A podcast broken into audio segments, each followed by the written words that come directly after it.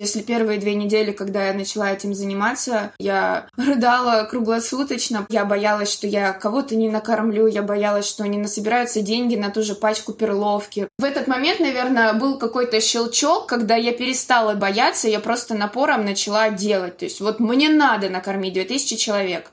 Судя по реакции людей судя по тому, что нам удалось уже сделать, что мы делаем ежедневно, я, наверное, все-таки нахожусь на своем месте, хотя я о нем не подозревала. Не слабый пол. Подкаст проекта «Гласная».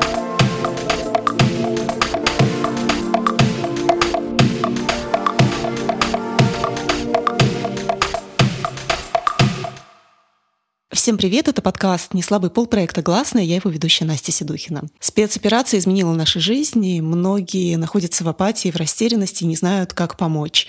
В этом выпуске мы поговорим с Надеждой Росинской, девушкой из Белгорода, которая решила взять помощь жителям соседней Харьковской области в свои руки, о том, как она организует работу и с какими сложностями ей, как девушке, приходится сталкиваться в нашем выпуске. Надин, скажи вообще, как появилась идея организовать помощь? Можешь, пожалуйста, немножко рассказать предысторию? Ну, начнем с того, что первое мое столкновение, скажем, с людьми из Харьковской области было еще в ночь 7 на 8 марта. Мне написала моя клиентка, которая проживает в Харькове. Я фотографировала ее года 3-4 назад. Сказала, что мама ее близкой подруги сейчас пересекает границу, у нее нет знакомых в Белгороде и негде ночевать. Естественно, со своей стороны я сказала, передавайте мой номер телефона, давайте мне номер для связи. Естественно, она будет ночевать у нас и жить столько, сколько потребуется. Через несколько часов она мне позвонила и сообщила, что помимо нее есть еще молодая пара семейная с годовалой дочкой, собакой, и им тоже негде ночевать. Это был март месяц, было холодно, у нас еще сугробы тут местами лежали. Ну, естественно, как бы мы их тоже забрали к себе. Буквально еще минут через 5-10 она снова позвонила, говорит, тут еще есть семья, бабушка, дедушка, двое внуков, две собаки, им тоже негде ночевать. Ну и, в общем, э, все эти люди приехали ко мне, мы жили в моей однокомнатной квартире. Через день приехала еще мама двух ребятишек. В общем, было нас, кажется, 14 человек, 4 собаки и кошка.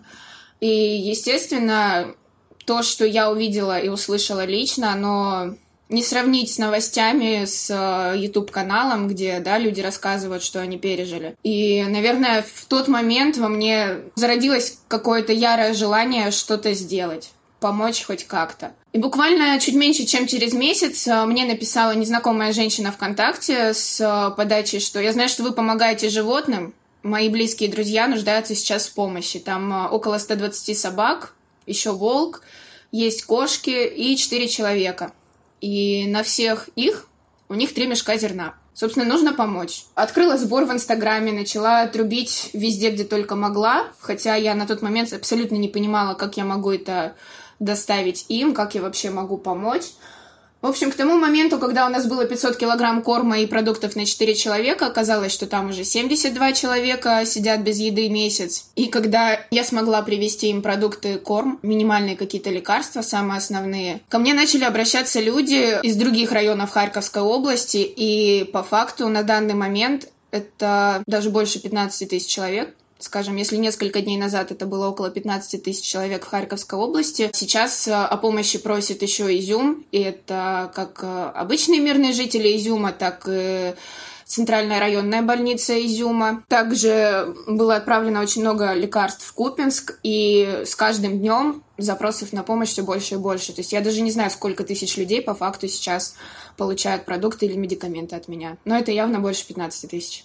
Ты упомянула про фотографию, то есть, скажи, ты, получается, до этого занималась фотографией, ты вообще занималась благотворительностью, были какие-то уже благотворительные проекты, может быть, у тебя есть какой-то опыт вот именно организации такого вот рода сбора, фандрайзинга, и ты еще упомянула про Инстаграм, то есть как вообще ты распространяла информацию? Изначально, скажем, первая моя какая-то благотворительность началась лет 6-7 э, назад. Я подобрала котенка с улицы, которого подбросили к частному дому, собиралась отвезти его к маме, за трое суток прикипела к ней. И после этого объявления как-то мне начали на глаза попадаться другие, то есть э, о том, что есть животные, которым нужна помощь. Я начала постепенно там подбирать их с улицы, откармливать, э, вакцинировать и пристраивать. И в итоге все это переросло в пятилетний опыт э, зоозащиты. Со временем я немного отошла от дела, потому что работа, моя работа фотографом, естественно, занимала очень много времени. Но периодически там что-то как-то я делала, помогала, покупала корм или кого-то подбирала. Вела группу ВКонтакте «Хвостики 31», где размещается объявление о пристройстве. И, в общем-то, все было мирно и спокойно, пока вот ко мне не обратились за помощью именно из Харькова, из Харьковской области. До этого я нигде не вызывалась никаким инициатором, ничем подобным не занималась. И так как э, обороты росли с каждым днем, мне пришлось забросить свою работу фотографом. Ты еще сказала, что ну, вот к тебе обратились изначально, да, там знакомые друзья из Харьковской области. А, вообще у тебя много друзей, было вообще много связей с Харьковской областью. Белгород приграничный город. Вот ты можешь вообще немножко рассказать, а, насколько сильны связи между городами? Конечно, практически каждый второй белгородец был на Украине, проводил время в Харькове, то есть когда-то а, можно было буквально каждые выходные ездить в Харьков, посещать клубы, закупаться одеждой, там, э, не знаю, все наши косметические салоны были снабжены Харьковской областью. И, естественно, практически у каждого белгородца там есть родственники или друзья. Я не могу сказать, что на момент спецоперации у меня там было много друзей или знакомых, то есть там, там, там по паре человек от силы. Но на данный момент у меня несколько тысяч друзей в Харьковской области, и некоторые из них уже, можно сказать, считаются моими родственниками. Как так произошло, что информация так быстро распространилась? У тебя очень популярный Инстаграм или у тебя какие-то есть э, знаменитые, не знаю, там э, журналисты знакомые, активисты? Нет, то есть у меня нет каких-то знаменитостей или суперизвестных блогеров. В ночь э, мне сообщили о том, что голодают люди и прощаются с жизнью, потому что у них нет надежды. А утром я уже встала, засняла видеоролик, запустила его в Инстаграме. У меня на тот момент было, ну, около полутора тысяч подписчиков. И первое время от меня сотнями отписывались, скажу честно, потому что красивая страничка в Инстаграме с радужным контентом перешла в сборы, в истории, которые, ну, мягко говоря, ударяют по психике, и часть людей от меня ушла. Но за место этого за этот месяц у меня в плюсе тысячи четыре подписчиков. Это абсолютно простые люди. Я думаю, что мое видео разошлось, потому что оно искренне, и людям это важно. И людям важно, что я простой обычный человек, у меня нет никакой организации, я не отношусь ни к какой организации. Я просто живу здесь рядом и вижу и слышу это не по новостям, а вживую. Вот буквально 10 минут назад я тут пыталась закрыть все окна и двери, чтобы было тихо, потому что ну, я видела вертолет, пролетающий, наверное, ну, метрах в трех от меня. Шум здесь, конечно, очень сильный. И я думаю, это играет роль, то, что люди знают живого человека. Более того, сейчас они могут приехать ко мне из любого города, да, чуть ли не из страны, если, да, у них есть возможность и присоединиться. Поэтому Наверное, исходя из этого, мой ролик разошелся, и опять-таки очень многие люди сопереживают нуждающимся. У очень многих людей там есть родственники и друзья. Я даже не знаю, что еще сказать. Наверное, поэтому. Сейчас, в принципе, все, кто мне помогает, это точно такие же простые люди, и большая часть моей команды, которая именно здесь помогает, там, отгружать, загружать, фасовать продукты, это люди, которые сами выехали из Харьковской области и живут теперь здесь.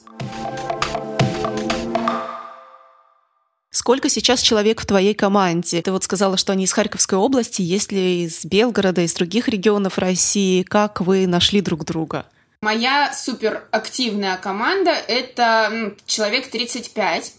20 из них э, сидят исключительно на удаленке, они из разных городов и даже, по-моему, есть не из России. За каждым человеком есть определенные закрепленные задачи, то есть мы круглосуточно, ежедневно на связи. Здесь, э, скажем, по месту мне от 5 до 15 человек помогает, то есть в зависимости от объемов продуктов. Все, я не знаю, они просто все меня нашли самостоятельно. То есть первые девчонки, вот и одна из них прям, я настаиваю на ее ПМЖ, она увидела просто меня в Инстаграме и сама на машине приехала из Москвы в Белгород. Вот я, я готова помогать. И таких девочек несколько. Одна из девочек э, написала мне позавчера, что вот я приехала, собрала вещи, заплатила за квартиру оставшиеся дни и уволилась. я приеду в Белгород, я буду жить в Белгороде, я буду помогать тебе. То есть сейчас у меня есть, скажем, три человека, которые круглосуточно будут со мной, которым я доверяю, и они с полной отдачей помогают мне. Мы с тобой виделись в Белгороде, я знаю, как ты работаешь, какой у тебя ритм жизни, а вот для наших слушателей, которые лично не были, которые лично не знакомы, можешь, пожалуйста, описать вот свой типичный день, свой распорядок дня, какие задачи тебе приходится решать, какие вопросы, с кем ты на связи, вот чтобы было понятно, на что похожа твоя работа сейчас. Начнем с того, что изначально я все это организовывала в однокомнатной квартире, где жило несколько девчонок помимо меня, где собиралась гуманитарная помощь в строительные мешки, и я поняла, что лимит моей квартиры — это продукты на 150 человек. И все. И то есть не, негде ступить, негде сесть, и спать тоже негде, потому что у нас кровать стоит, а все, что вокруг кровати, завалено мешками продуктов. И девчонкам просто некуда ложиться. Я столкнулась с проблемой, что для моей команды не хватает места, и для продуктов тоже не хватает места. Поэтому мы начали искать э, помещение под склад. Мы искали и гаражи, и складские помещения, и дома в аренду. Мы тут кочевали очень сильно по Белгороду, потому что сложно было найти жилье в аренду, чтобы хозяева согласились, да, на не на стандартный вариант семья въехала и живет, а на команду девчонок-волонтеров, плюс еще ежедневные машины приезжают и уезжают, приезжают газели с продуктами. Так что вот получается недели две, наверное, мы живем в доме. Первый этаж это у нас полностью склад, Участок тоже под склад, участок огорожен забором. На втором этаже здесь, скажем, большая лоджия — это мой кабинет, по совместительству наша аптека. То есть здесь я все сортирую по направлениям медикаменты, допустим, ранения, ЖКТ, простуда и все в таком духе. Сердечная, диабетики. Препараты закупаются ежедневно, сортируются сначала на складе, а потом собираются адресно. То есть на каждого человека, которому я отправляю гуманитарную помощь, есть определенный список препаратов, которые передавали его родственники, либо, скажем, я собираю основные, да, там обезболивающие, жаропонижающие, капли и все в таком духе. С чего у нас все начинается? Ну, начинается мой каждый день э, со звонков на телефоне. Телефон у меня молчит э, в лучшем случае с двух часов ночи до 6 утра. Звонки поступают и из Украины, по всей России, из других стран, потому что, опять-таки, много ситуаций, когда дети там в Германии, в Польше, во Франции, а их родители находятся на территории Украины. Просыпаемся и начинаем распределять задачи. Кто-то ездит по городу, закупает одеяло, подушки, сим-карты, препараты. Ну, препараты мы уже, в принципе, наладили несколько каналов с аптеками, где приезжаем и скупаемся массово. То есть у нас провизор и хозяин аптеки постоянно на телефоне, мы скидываем весь список и потом забираем коробки препаратов уже с товарными накладными. Помимо этого, я стараюсь всегда находиться на складе, то есть дома, потому что у меня систематические поставки продуктов. Мы тоже наладили оптовые закупки, опять-таки, препараты, корма для животных. Сейчас, так как здесь есть постоянный склад, часто приезжают сами беженцы, которые разместились в Белгороде, подбирают себе одежду. Мы также их систематически снабжаем продуктами. Параллельно этому я занимаюсь эвакуацией людей, то есть э, люди, которые увозятся из Харьковской области, кого-то нужно встретить, кого-то нужно посадить садить на поезд, э, на автобус, кому-то нужно найти жилье здесь. Ну, в общем, каждый день крутится между препаратами, продуктами, закупками, отгрузками, сортировкой, размещением беженцев, помощь по Белгороду. Ну и, конечно же, постоянно нужно быть на связи, координировать свою команду. Наверное, два вопроса возникают, чтобы было понятно нашим слушателям. Хочется узнать, как ты узнаешь, от кого, где тебе присылают информацию о том, кому нужна помощь, какая конкретно помощь нужна. И, наверное, второй вопрос, как удается доставлять это все через границу, как удается вывозить людей сейчас вот во время военных действий.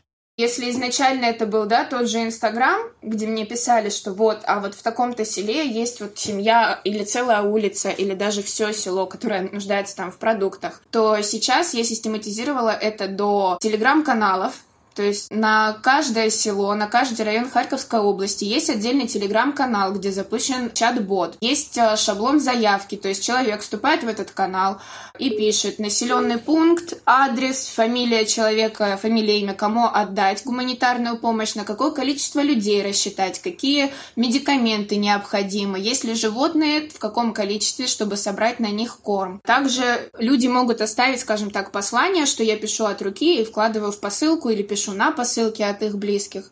То есть сейчас это все доведено до автоматизма. Люди за счет сарафанного радио знают обо мне, вступают систематически ежедневно, круглосуточно в мои чаты, оставляют заявки. Все это переделывается в формат Google таблиц, по которым я уже, получается, ежедневно собираю посылки и отправляю. Как отправляю, я считаю, это не столь важно. Главное, что они доходят до адресатов.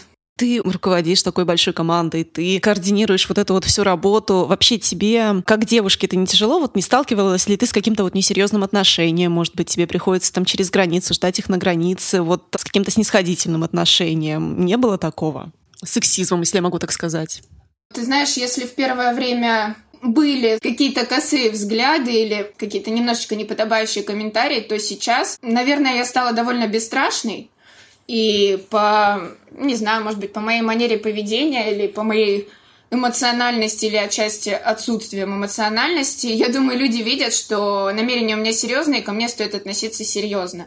Потому что даже вот по своей сестренке 18-летней я вижу за эти два месяца колоссальную разницу. То есть из хрупкого нежного цветочка, который лишний раз похлопает глазками, ничего не скажет, она превратилась в такую дамочку, которая таскала просто тонны круп, вот, к примеру, у нас э, приезжали грузчики, они берут мешок, который мы с ним переставили там с одного места на другое, и с нецензурным комментарием, мол, какой тяжелый.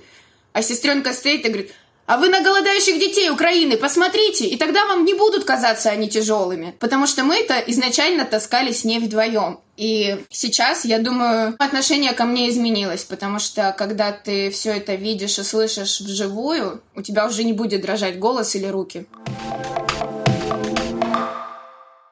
Как изменилась ты психологически? Как вот ты, если посмотришь на себя до вот этой вот, да, вот этой деятельности, вот это вот, я не знаю, как правильно сказать, волонтерство, работы, и вот ты сейчас, спустя, наверное, почти два месяца, какие изменения ты в себе наблюдаешь? Мне кажется, я очень сильно изменилась как женщина, как личность. Ну, во-первых, у меня какой-то, наверное, психологический блок сработал защитный. То есть, если первые две недели, когда я начала этим заниматься, принимать звонки, сообщения, собирать гуманитарку, я рыдала круглосуточно, потому что мне было страшно, мне было тяжело, я боялась, что я кого-то не накормлю, я боялась, что не насобираются деньги на ту же пачку перловки, потому что когда я впервые столкнулась с цифрой 2000 человек в тех же циркунах, у меня был небольшой шок. А как я их накормлю? 2000 человек пачка перловки стоит 45 рублей, а теперь умножим их на 2000 человек, а это только по одной пачке перловки. И вот в этот момент, наверное, был какой-то щелчок, когда я перестала думать, я перестала бояться, я просто напором начала делать. То есть вот мне надо накормить 2000 человек. И вот я не знаю, как так сработала моя психика, что после определенных вещей я просто перестала плакать. Мне кажется, сейчас, даже если очень сильно больно ударюсь, я не смогу заплакать. Мне иной раз эмоционально хотелось это сделать, но у меня не получается. И сейчас, когда я сталкиваюсь с каким-то препятствием, какой-то проблемой или просто слышу очередной плач в трубку, мне, конечно, жаль. Мне, конечно, хотелось бы этого не слышать, но как сказать, я не эмоционирую, то есть я пытаюсь в своей голове зацепиться за важное, то есть вот есть раненый, такой-то населенный пункт, столько-то времени он лежит без помощи, нужно забрать, нужно вывести туда, нужно оказать такую помощь, то есть в моей голове как-то сразу уже это структурируется из эмоциональной проблемы в конкретные задачи и план действий, и как вообще мне потом жить дальше. Ну, то есть э, фотография это была моя болезнь, моя любовь, но я понимаю, что то, что я делаю сейчас, то, что я помогаю людям, и у меня каким-то чудом это получается, и они сами ко мне приходят, они сами меня находят. Это, наверное, именно то, чем я должна заниматься по жизни. Какие моменты за то время, за те недели, что ты этим занимаешься, больше всего запомнились? Самые трогательные, самые сложные, самые эмоциональные? Первый, наверное, это когда я позвонила женщине и сообщила, что ее сын живой. Мне кажется, она даже, она не сразу поняла, что я ей сказала. У нее был шок и радость, и она плакала. Она плакала, когда позвонила и начала искать своего сына, и она плакала, когда позвонила я и сообщила, что он живой. Это, наверное, навсегда впечатается. Когда мне в трубку плачут и пересказывают, что моя мама плакала, когда увидела хлеб. И, допустим, те же черкасские тяжки, там были не единичные случаи, когда люди плакали, когда мужчина, преподаватель, прижал к груди буханку хлеба. Я даже сейчас говорю, у меня просто мурашки по всему телу, хотя это было, ну, казалось бы, уже давно. Еще я поняла, что я делаю действительно что-то очень важное, и не все это могут делать, когда был эвакуирован мужчина с очень сильным осколочным ранением. У него был, ну как, грубо говоря, разрезан живот, и я за пять минут. Я даже не затряслась, я даже не испугалась при его виде. Я просто за пять минут нашла его родственников, связалась и сказала, куда ехать за ним, ну, в какой больнице он будет лежать. И вот, ну, это тоже один из тех моментов, когда я поняла, что мне нельзя давать волю своим эмоциям, потому что как только я это сделаю, я буду профнепригодна, скажем так. Ты говорила, что тебя сначала ну, очень пугали да, эти цифры, где ты найдешь средства, где ты найдешь возможность купить столько еды. Как сейчас решается вопрос с фандрайзингом, с переводами, насколько охотно вообще жертвуют и э, переводят на эти цели, и как удается распространять информацию о сборе? То есть идет ли он такими темпами, какими вы хотели бы? У нас был момент, когда я немного отчаялась, то есть у нас практически трое суток не было поступлений. И у меня была просто паника. Я ощутила себя в глубочайшей депрессии, потому что я не понимала, что делать. То есть у меня 50 тысяч на карте, а их нужно потратить на расселение в Белгороде беженцев, нужно закупить медикаменты, нужно закупить продукты. Я не понимала, что и как будет дальше. Но сейчас сборы идут хорошо. Во-первых, э, все у меня начиналось с Инстаграма. Потом люди стали делать скриншоты моих постов, моих историй, писать в Твиттере. То есть спустя время моя сестренка переделала свою страницу под мою и начала вести Твиттер. То есть сейчас это Инстаграм, Твиттер, Телеграм, сарафанное радио, и, естественно, люди, которым я смогла помочь, они тоже рассказывают другим, чтобы я могла еще кому-то помочь, кто-то просто рассказывает из благодарности. И, в принципе, сейчас у меня нет этого страха, что мне не на что будет кормить людей. Помимо этого, в поддержку моей деятельности подключились э, Белгородская и Московская епархия. Московская епархия приезжала где-то дней 10 назад ко мне. Мы очень здорово пообщались, очень рада этому знакомству. Вчера мне привезли от Белгородской епархии КАМАЗ продуктов, которые как раз сейчас сортируют у меня мальчики и девочки на первом этаже. Так что поддержка есть. Также моя правая рука, мой заместитель, позавчера приехала из Москвы, и машина была полностью забита лекарствами, которые мы тоже сейчас и сортируем, и уже собираем в адресные доставки. Поэтому, ну, как бы с миру по нитке. А часто ли тебе приходится сталкиваться с критикой? Какого рода это обычно критика? Как ты ее фильтруешь? Что ты отвечаешь критикующим?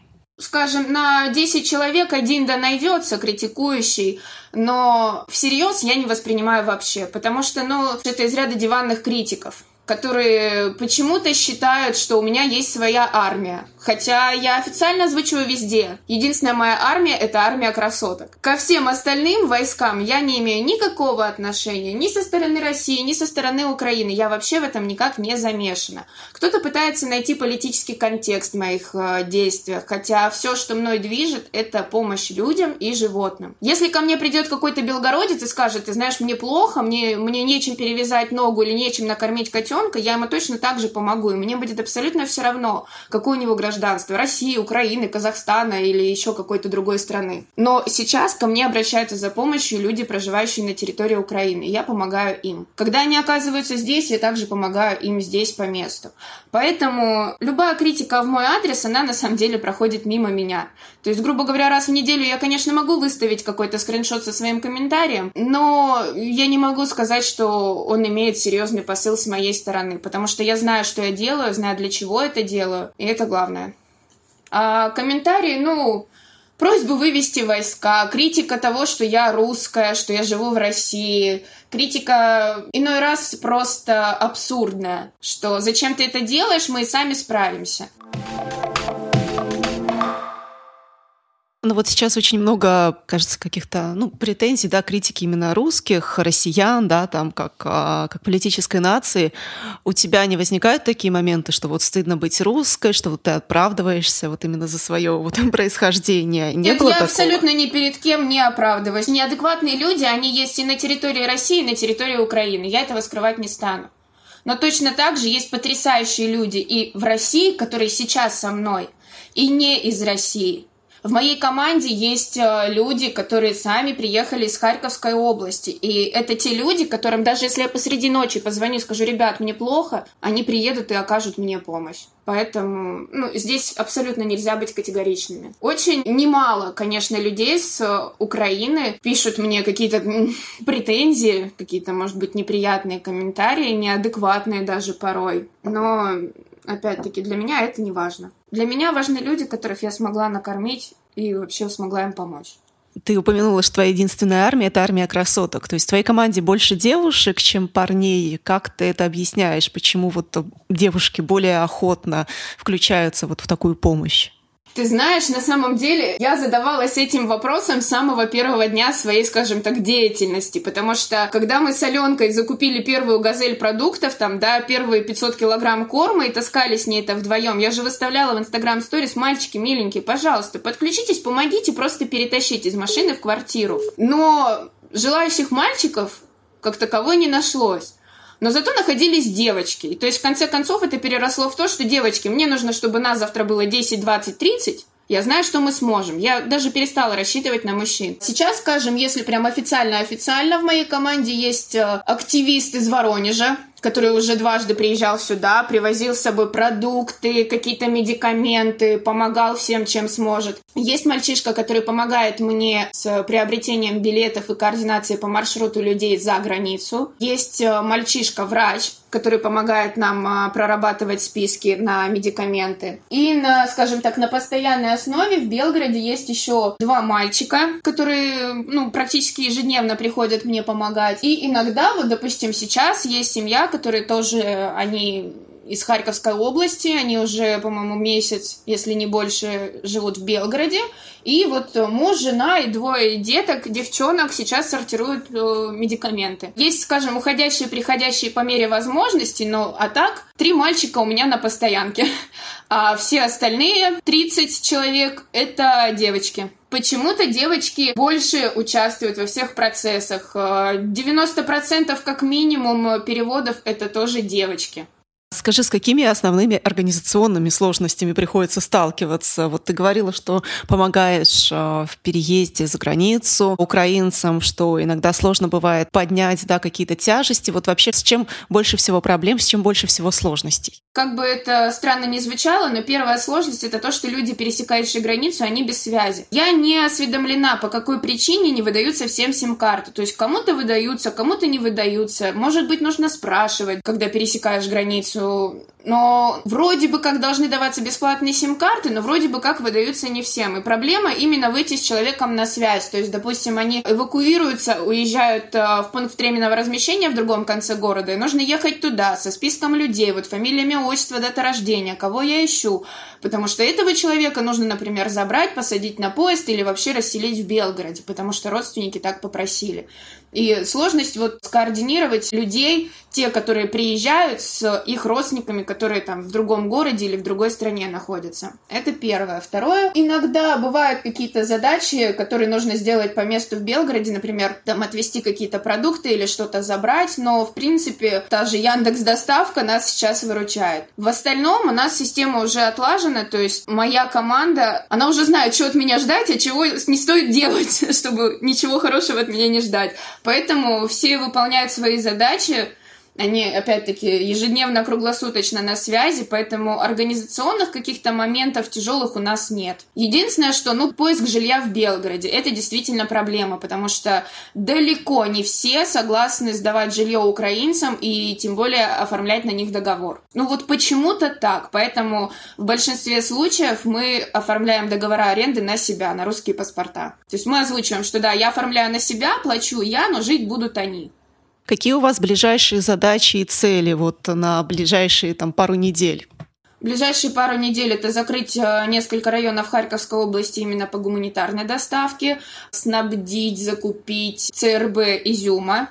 Также у нас э, вторые сутки, как э, запущен чат-бот по изюму, очень много адресных доставок. То есть, ну, скажем, учитывая, что это только-только было запущено, за сутки 200 заявок. 200 заявок, и это только заявки, то есть в каждой заявке может быть от 1 до 10 до 20 человек указано. И параллельно еще берем новые направления. То есть вот сейчас, допустим, мы в Купинск отправили очень большое количество препаратов на несколько сотен людей. Сейчас э, вплотную занимаемся изюмом. Каждый день какие-то новые районы просят о помощи. Поэтому мы расширяемся и расширяемся. И еще я надеюсь, что в ближайшие две недели у нас как-то разрешится вопрос НКО. Потому что, допустим, а, люди, которые, ну, благотворительные фонды, какие-то организации, они могут взаимодействовать только с юридическими лицами или с той же некоммерческой организацией. Просто, скажем, на ДИН они не могут отправить КАМАЗ гречки. И для того, чтобы мы могли больше ресурсов задействовать э, для помощи людей, мне нужна некоммерческая организация. Понятно, то есть у тебя задача такая глобальная, ближайшая, это создать собственную НКО. Да. Ты говорила, что фотографом работала долго, а сейчас ты этим занимаешься, этим поглощена. То есть, э, как ты думаешь, вот после окончания спецоперации ты бы дальше хотела заниматься благотворительностью как основной деятельностью? Наверное, да. Потому что, судя по реакции людей и судя по тому, что нам удалось уже сделать, что мы делаем ежедневно, я, наверное, все-таки нахожусь на своем месте, хотя я о нем не подозревала. И людей, нуждающихся в помощи, много, да, это и дети, это онкобольные. Ну, то есть, как я понимаю, всегда есть чем заняться. И если у меня это получается, я действительно могу помочь людям, то, наверное, будет неправильно забросить это дело с концами. Мне кажется, когда это все закончится, и я возьму в руки фотоаппарат, я буду чувствовать себя брошенным человеком на острове. Как сейчас каждый из нас, каждый из тех, кто слушает, мог бы помочь? Мог бы помочь тебе в твоем деле, мог бы помогать беженцам, которым помогаешь ты? То есть, что бы ты хотела, какую помощь ты ждешь сейчас? Конечно, в первую очередь, я очень призываю подписаться, но я уже не могу сказать на меня, потому что тот же мой Инстаграм, он перешел э, в какой-то такой общественный островок. А, я прошу подписываться людей, я прошу делать репосты. Это и Инстаграм, и Твиттер. Если вы находитесь во Франции, в любой другой стране мира и готовы помочь беженцам, то пишите, маякните, хоть как-то сообщите о своем желании помочь, потому что людей очень много. Люди готовы выезжать из-за границу, зная, что там они кому-то не безразличны. И если вдруг кто-то готов там хотя бы на какие-то месяцы приютить человека или помочь там с размещением, то это только приветствуется. Ну, конечно, самый последний из этих пунктов у нас э, есть несколько всевозможных систем перевода денег, и, ну, опять-таки, я напомню, пачка гречки стоит 40-45 э, рублей, и это вопрос жизни людей. То есть даже самая мелочь, она имеет место быть. Если бы не вот эти переводы, там по 50-100 тысяч рублей, мы бы не смогли накормить 15 тысяч человек. Если эта беседа, эти интервью смогут помочь хотя бы одному человеку, значит, это имеет место быть. И я не ожидала, что столько людей окажется рядом со мной, столько людей пишут искренне, и это видно они благодарны, и многие сейчас, да, пол Харьковской области говорят мне о том, что мы будем рады тебе в любой день, когда бы это ни произошло, ты можешь и приехать, и жить у нас, и мы вообще всех хотим видеть тебя лично, и ты всегда можешь на нас рассчитывать. Я в жизни бы не подумала, что за полтора месяца можно настолько близко сойтись с тысячами людей. И каждое интервью, каждый репост — это шанс для них. Я за это очень сильно благодарна. Не слабый пол. Подкаст проекта «Гласная».